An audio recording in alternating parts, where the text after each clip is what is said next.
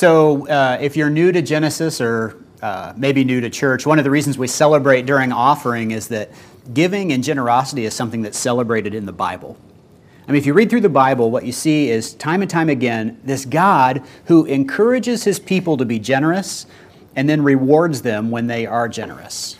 And so, if you start in Exodus chapter 36, you see Moses calling for people to bring contributions of gold, silver, bronze, and fine fabrics to build the tabernacle, which is kind of like a portable temple. Okay, it was this place that they went to worship the Lord.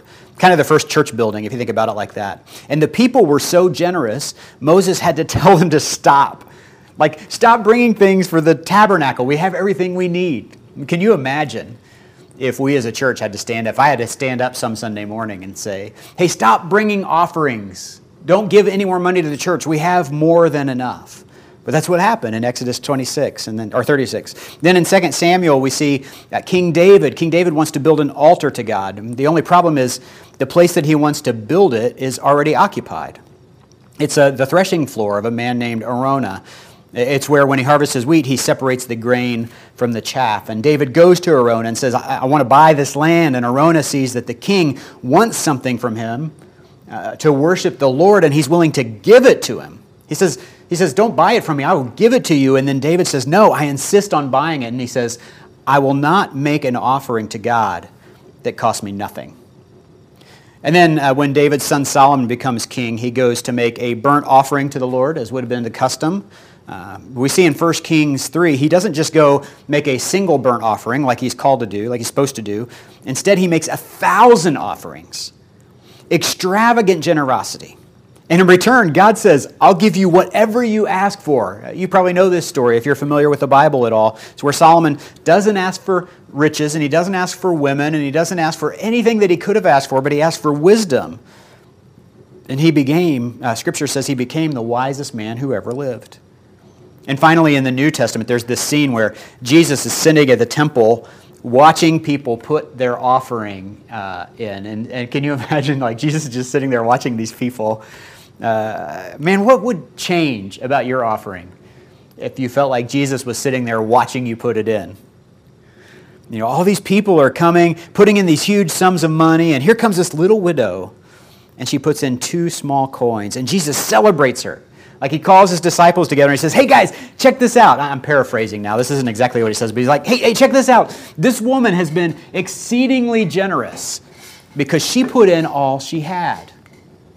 And so we celebrate generosity at Genesis Church because the Bible celebrates generosity. God's people are generous people.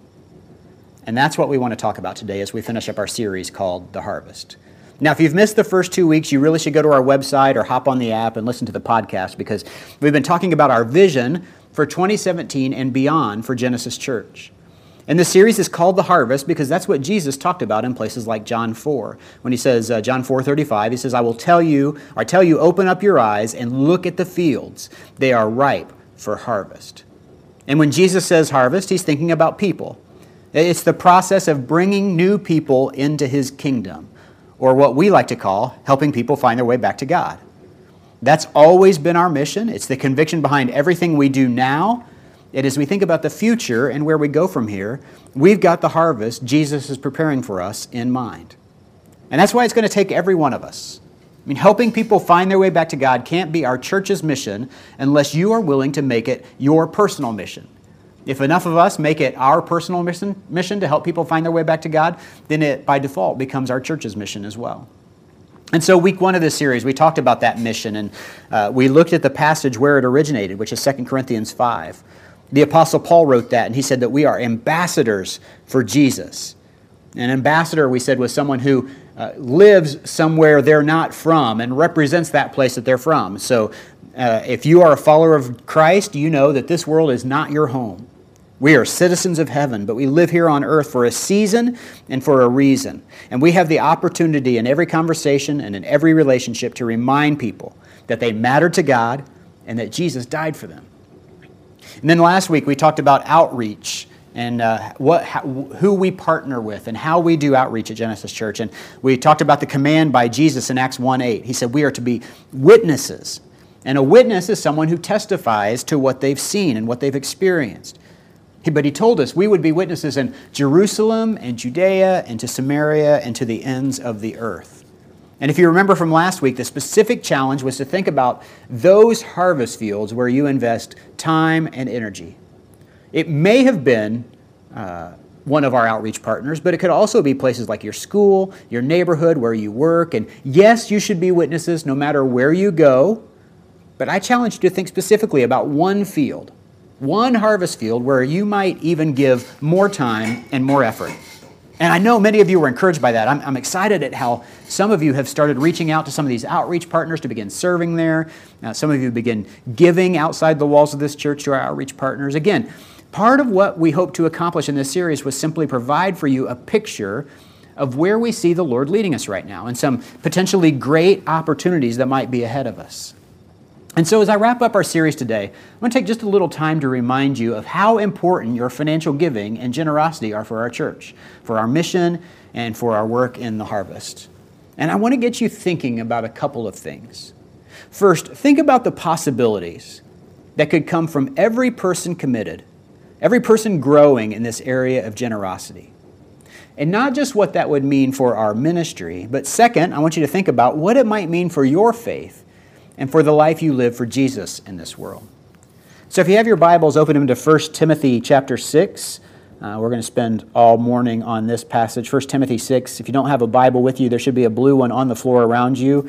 It's page 831 in that Bible. 1 Timothy is uh, right near the end of your Bible. If you can't find it, it's back there after 2 Thessalonians and Titus, uh, before Titus.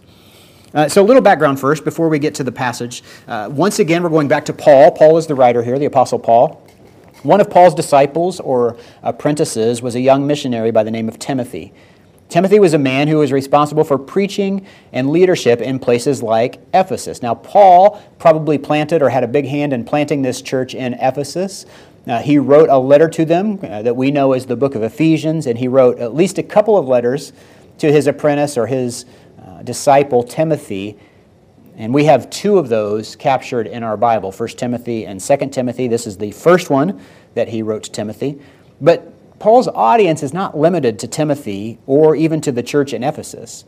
I believe these words are useful for you and me, um, for Genesis Church as well. So 1 Timothy 6 17 is where we're going to start. He says this, Paul writes this Command those who are rich in this present world.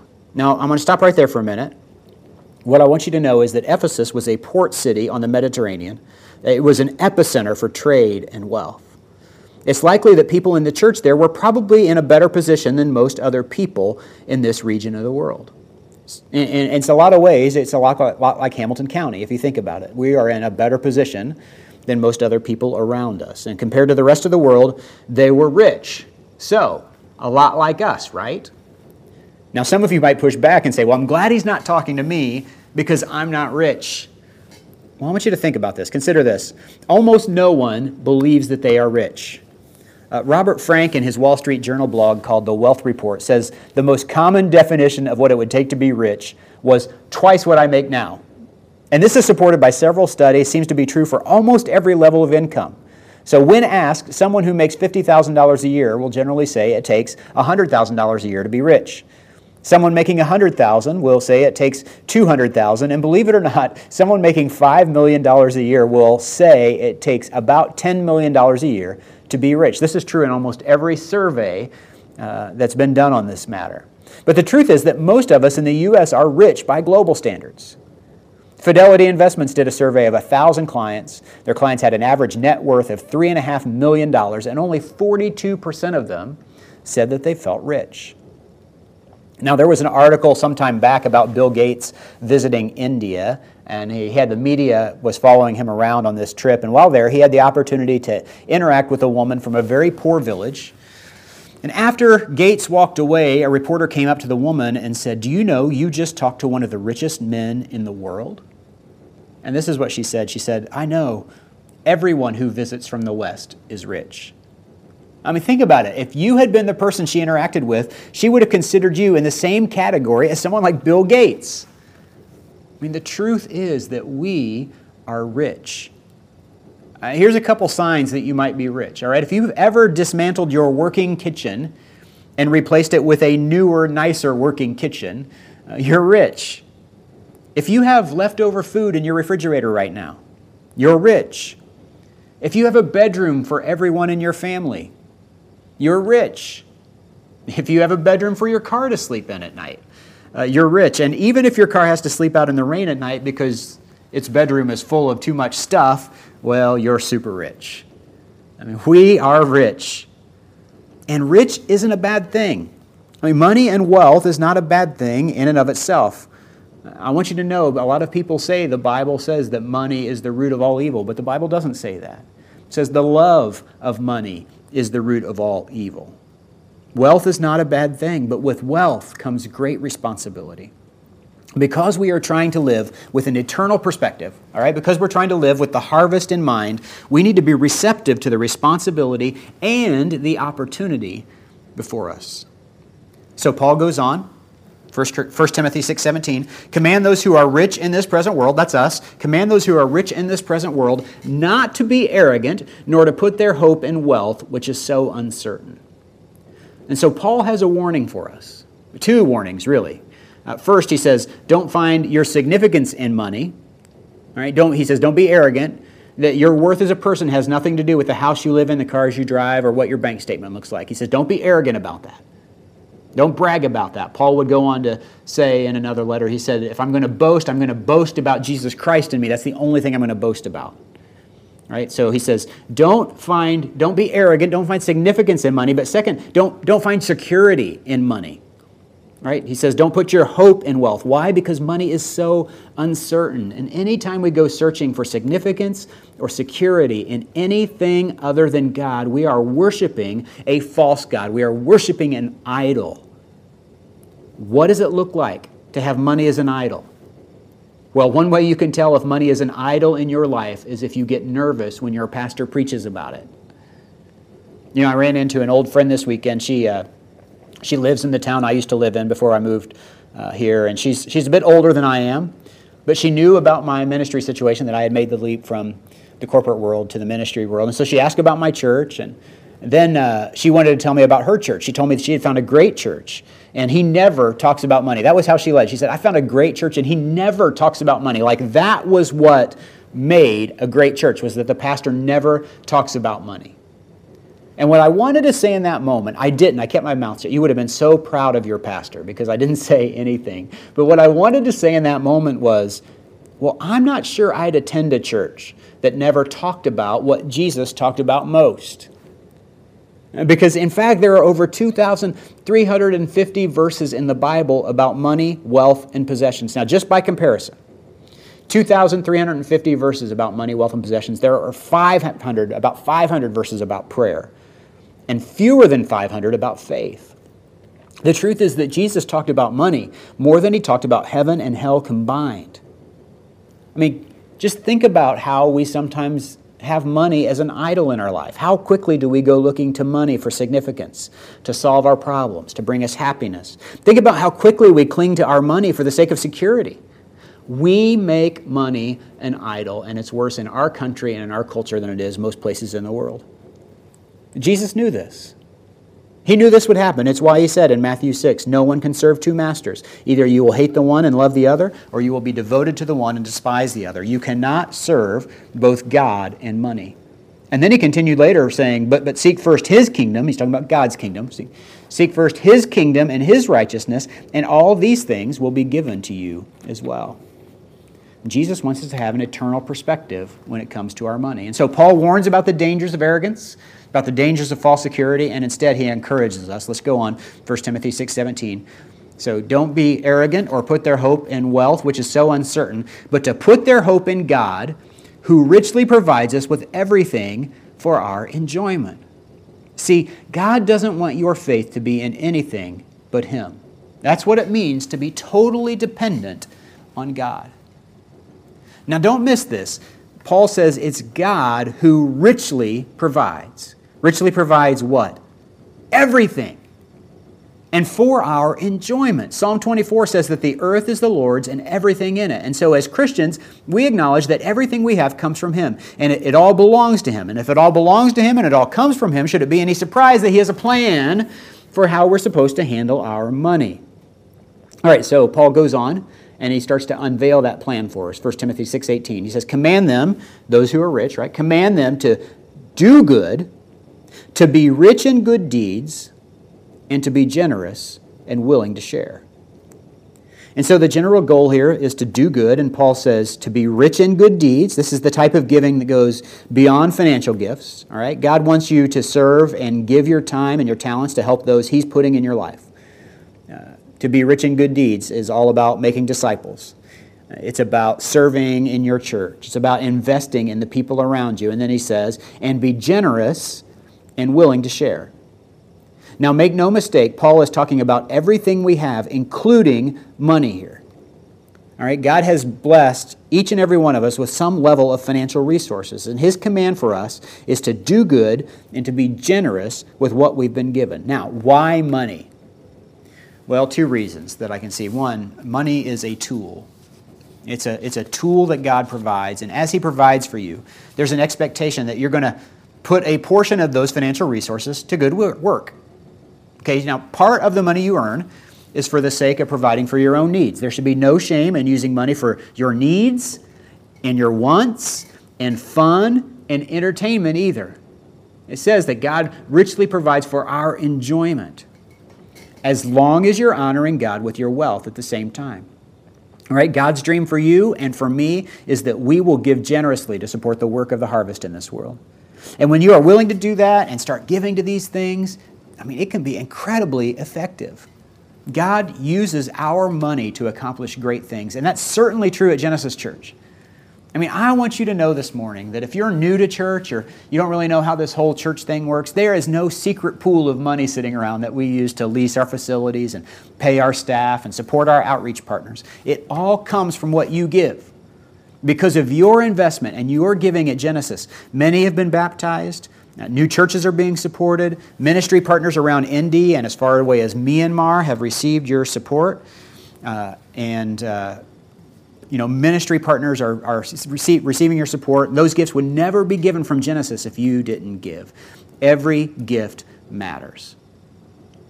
You know, one of the goals for this series was that you would know that your generosity is advancing the mission of this church. That because of your giving, that think about this, you and I will have the privilege of meeting people in heaven one day who found their way back to God, at least in part thanks to your gifts. How cool is that? Okay, so money is a tool through which God accomplishes his work. But the second thing, the second truth about money is this money is also a test. Now, whatever money we have, however much or however little, is a test. It's a, it's a test concerning what we believe about God. It's so, not so much a pass or fail test, it's more of an essay test. That the way you use, handle, and give tells a story of what's going on in your heart and with your faith. I, have a friend who says it this way He says, I can tell what you value by looking at how you spend. Have you thought about that? Look back at what you've spent over the last year and what does it say about what's most important to you? Jesus said it this way wherever your treasure is, there your heart will be also. Money is a test of the heart. But by the way, money is not just a test for us.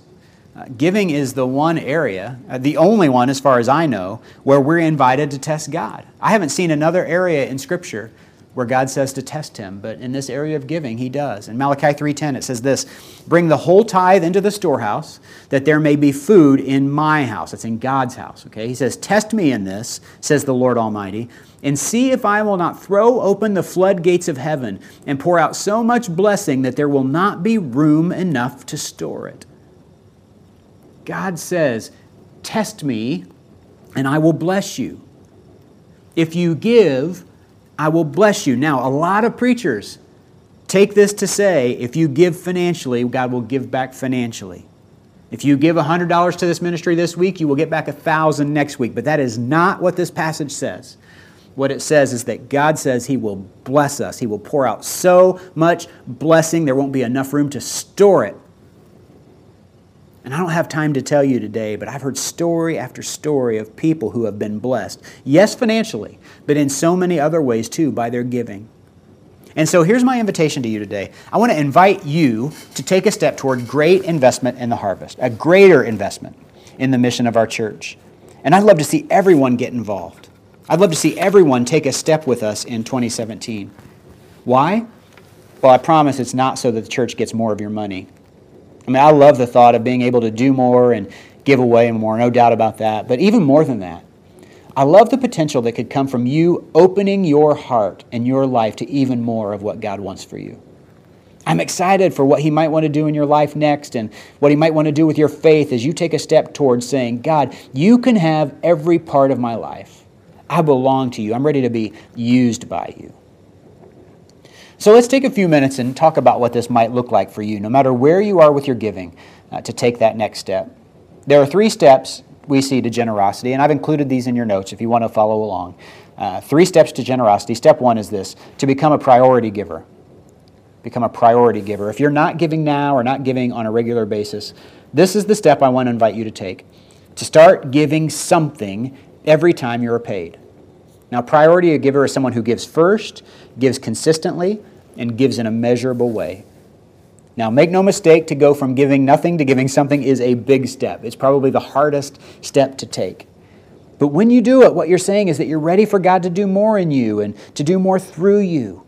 And that's where some of you are right now. You can't even believe you're ready to make such a move. But you're growing, you're, you're learning to trust God.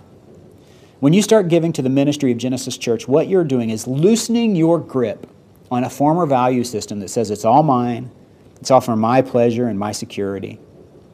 Instead, you're beginning to demonstrate that your faith is in God as your provider, not your paycheck, not your bank account. Now, the best way to become a priority giver is to choose an amount you want to give each month or each week and make it a habit. And that means that whenever you get a paycheck, you give first. That's one thing we see in Scripture is that God blesses what are called first fruits. Fruits. Which are the first fruits? They're the ones that come first, right? So don't, a lot of people think, well, shouldn't I pay my mortgage first? Well, I don't know. Has Bank of America ever blessed you for paying your mortgage first? I mean, has your uh, landlord ever blessed you for paying your rent first? No, probably not, but God promises He will. He will bless the first fruits. Now, not, not only do you give first, but you make it your goal to give consistently each month.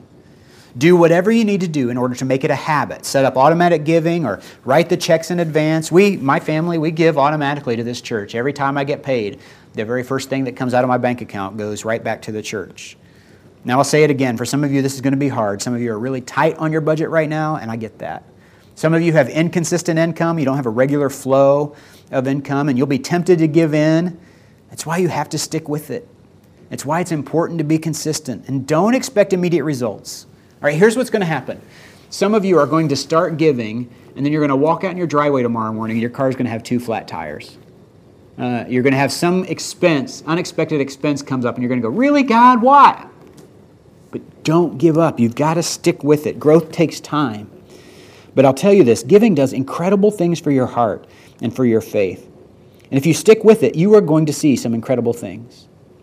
So give first, give consistently, and the last thing I'll say is that you should give in a measurable way. In other words, give in a way that you can account for.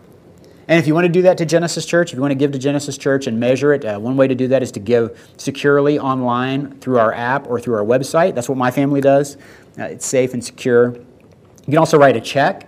We'll keep track of it for you. Or if you want to give cash, use the envelopes in the seat backs. Um, we'll keep track. We'll provide you twice a year with giving statements. Uh, we'll also send you a notice a couple other times a year where you can log on to your account in Genesis Network and get your giving statement. And I think it's important that you give in a measurable way for a couple reasons. Uh, first of all, your giving is tax deductible. That's a big benefit. But second, I think it's great to see what you've given. You know, I come from the corporate world and from the world of manufacturing, and what we used to say in manufacturing is what gets measured gets improved. And so, if you're not measuring what you're giving, how are you going to know if you're improving in this area, if you're growing in this area? And this is an opportunity for you to see how you are growing and trusting God in these areas. Now, I know some of you started with us uh, last year or two years ago, maybe, when we did the series called The Ladder, and uh, you stuck with it. If you stuck with it, well done. Uh, if you got started and fell off the wagon a few months in, there's no shame for you, all right? There's no condemnation for those who are in Christ Jesus. Let's try it again. Let's just keep moving together in the direction of generosity.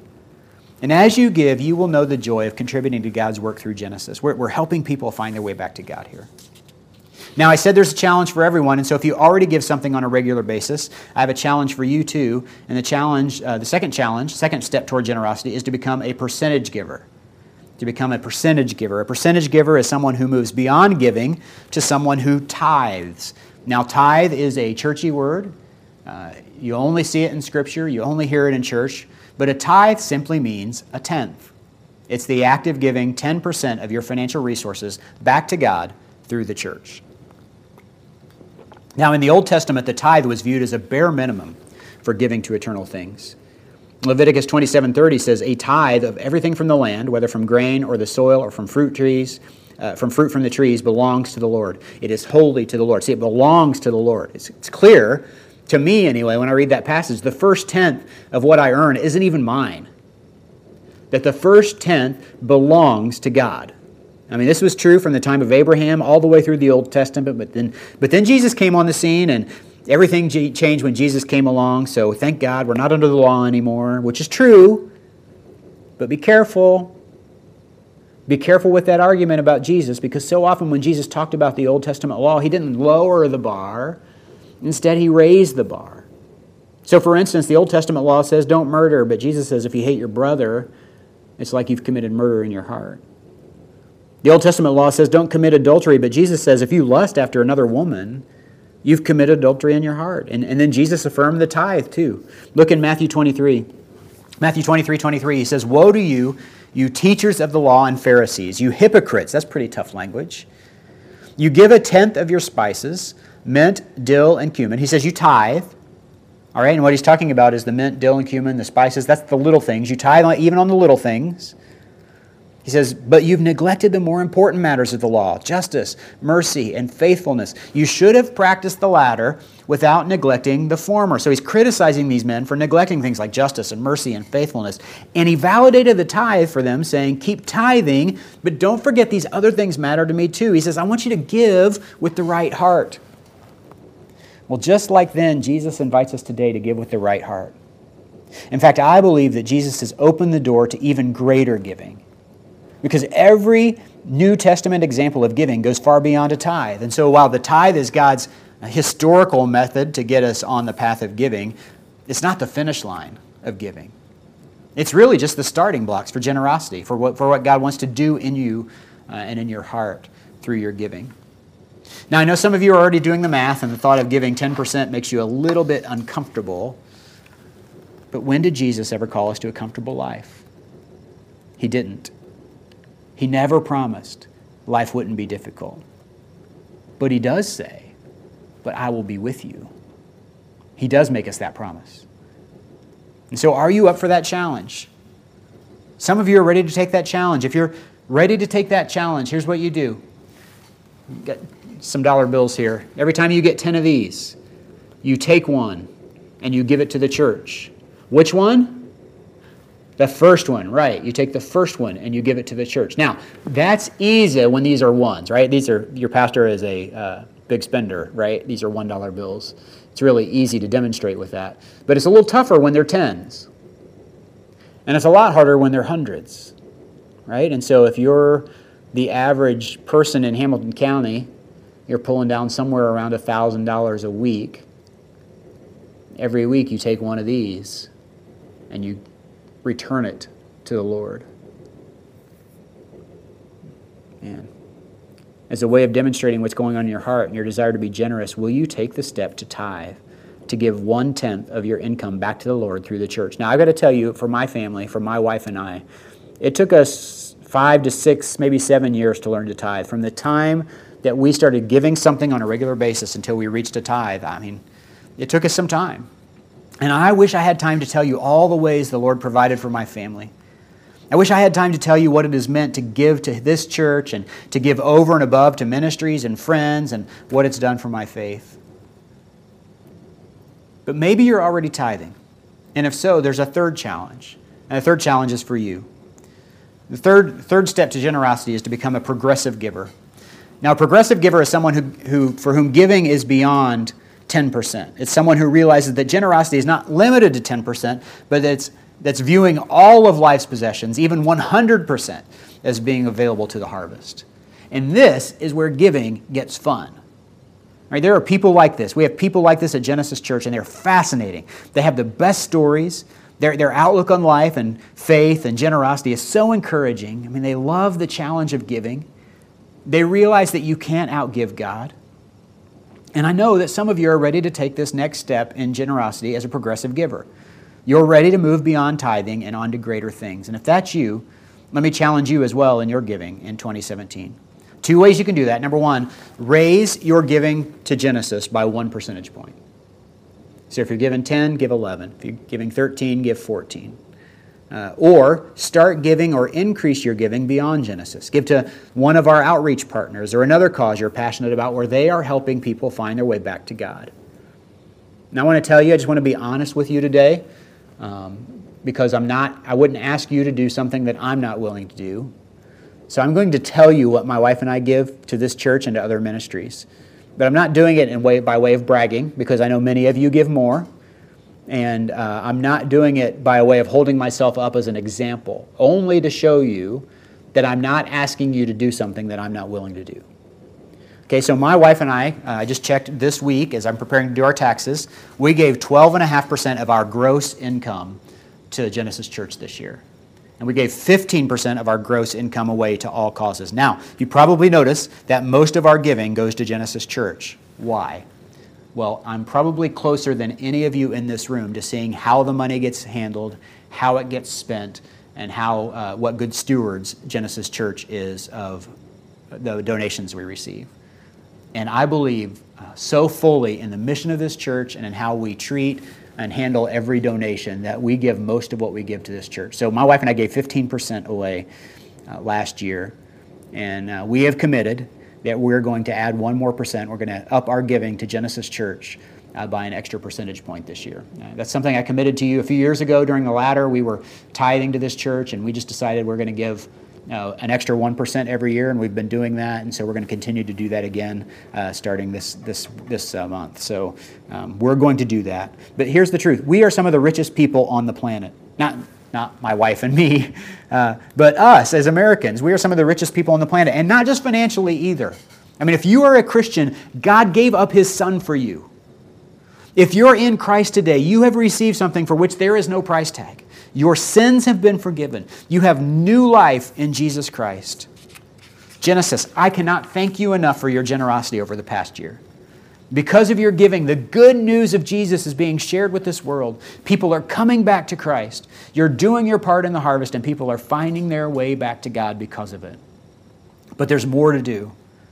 Our work is not completed and will not be completed until Jesus returns. I mean, until then, we must faithfully follow the Lord. We have to keep looking for ways to live obedient lives on this earth. An obedient life is the only life worth living.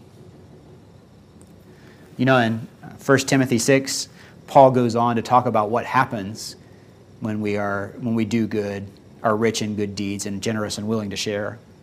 1 Timothy 6:19 says this, "In this way they will lay up treasure for themselves as a firm foundation." for the coming age, so that they may take hold of the life that is truly life. And he's talking about obedience here. Obedience leads to a life that is the most satisfying, the most rewarding. It's the life that helps bring in the harvest. So, throughout this series, we've been sharing stories of people from Genesis Church who are doing their part in the harvest. We've got one more story we want to share this week. And it's from a couple, uh, Daniel and Courtney Kopic, who are not just generous with their finances, but with everything they have. Take a look.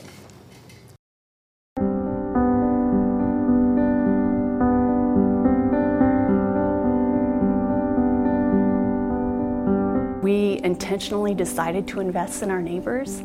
Um, just as we would read scripture or um, listen to God's Spirit and His promptings, God would ask us to do something. It might be something big or something that seemed big to us and out of our comfort zone, or it might be something really small. And all we did was say yes. And in doing that, we've really been able to see God at work. For example, at the pool one day, I met a girl. She had just moved into the neighborhood. And we talked and had a great conversation. And before she left, I felt God nudge me, like, get her phone number. I'm like, okay, okay, I will. And so I asked for her phone number and put it in my phone. And then as soon as I got home, the Lord's like, okay, now invite her over to your house, which I'm not in the habit of doing, but I did it and it was great. And now we meet on a regular basis um, through something called If Table. She's come to the women's group. She's encouraged me, I've encouraged her, and it's just been a great friendship. I think what's very motivating for me is that so many others had already invested in me. The people from our church that we saw them being neighborly gave us the motivation, inspired us to want to be able to do that with all the people around us, all the people that we prayed that God would uh, put before us. So we started praying. And Courtney and I knew that all this time that we had been spending with them, you know, out in the cul-de-sac or um, at their homes, that God was pressing on us in a loving way to start inviting them more into our lives. One thing that I really learned is that um, God just wants us to share what we've been given. And Ben gave a great message about that. You know, Daniel has tools. So that's something that he can give, something he can offer. I have a home. It's not a big home, but it's something that I can open, something I can offer to people, and I have a little bit of extra time. Um, it's amazing what God can do with a simple yes, because He's the one with the big picture. He sees the person hurting, He sees their need, and He loves them. And so when He asks something of us, whether we're at a grocery store or in our neighborhood or at work, wherever it might be, when we feel that prompting, I'm learning that it has such greater impact that when we can say yes to that, whether it's big or little, that there's purpose in it. And when um, we can walk through it, even when it's not in our comfort zone, that's where we can see His glory and we can see Him move and we can see His power. And then our faith is strengthened for that next thing, whatever it might be.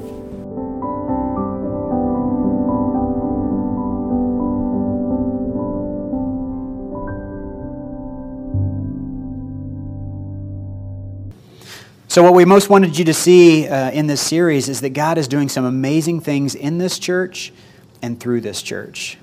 And there are lots of opportunities for you to be involved. Financially, yes, and that's important, but there are so many other ways in addition to financially. It's, it's making your personal mission, helping people find their way back to God. The Copics have done that. Uh, Paige and Lindsay, who we showed week one, they've done that. It's finding your harvest field, whether it's one of our outreach partners or in your workplace or in your neighborhood. You know, last week we showed the video of Caleb Townsend and shared his story. He's done that. And maybe you're supposed to lead a connection group. We've got some new ones starting in just a few weeks, and we'll provide the curriculum. It's only six weeks long. I mean, I'd, I'd love to talk to you about that. You can do anything for six weeks, right? Maybe you have a harvest field, but you don't know what to do next. You don't know exactly how to invest in people. Well, we have a regular monthly gathering called Multiply I want to invite you to. It's one Tuesday night a month. And it's for people who want to be kingdom workers and invest in others. Please don't, don't come if you don't want to invest in other people. But if you've got someone you're investing in and you want to know how to take that next step, our next meeting is Tuesday night, February 7th. You can sign up on the website or on the app. Why do we do all this?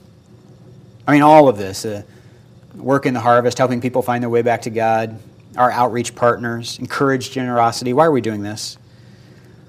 because Jesus is our model for life and ministry. In John 5, in John 5, Jesus reminds us that my Father is always at his work to this very day, and I too am working. We just want to come alongside God where he's already working. You know, this is his church. This is God's church, and he's doing amazing things. And we, we just want to come alongside what is already happening in his church. And when you partner with us and when you become obedient to your call, when you come alongside, you lift up the name of Jesus, the name that is above every other name. Let's pray together. Heavenly Father, we thank you so much for your work in the harvest. And Lord, we thank you for helping us to see where you are already at work and for inviting us to come alongside of that work. Lord, uh, some of us, we need help to be generous. For some of us, money has become an idol in our lives. Uh, it's an important part of who we are. It's where we find our identity. It's where we find our security. And Lord, we need you to break us of that. If that's true in my life or in the lives of any of us in this room, Lord, I just pray that you would break us of that. Would you help us uh, not define ourselves by what we drive or what we wear or where we live or how much we make, but to define ourselves as your children, to find our identity in you and you alone. God, we want to play a part in the harvest. We want to help people find their way back to you. We pray, uh, we ask that you would help us to do that. You would allow us to play a role in that. We pray these things in Jesus' name. Amen.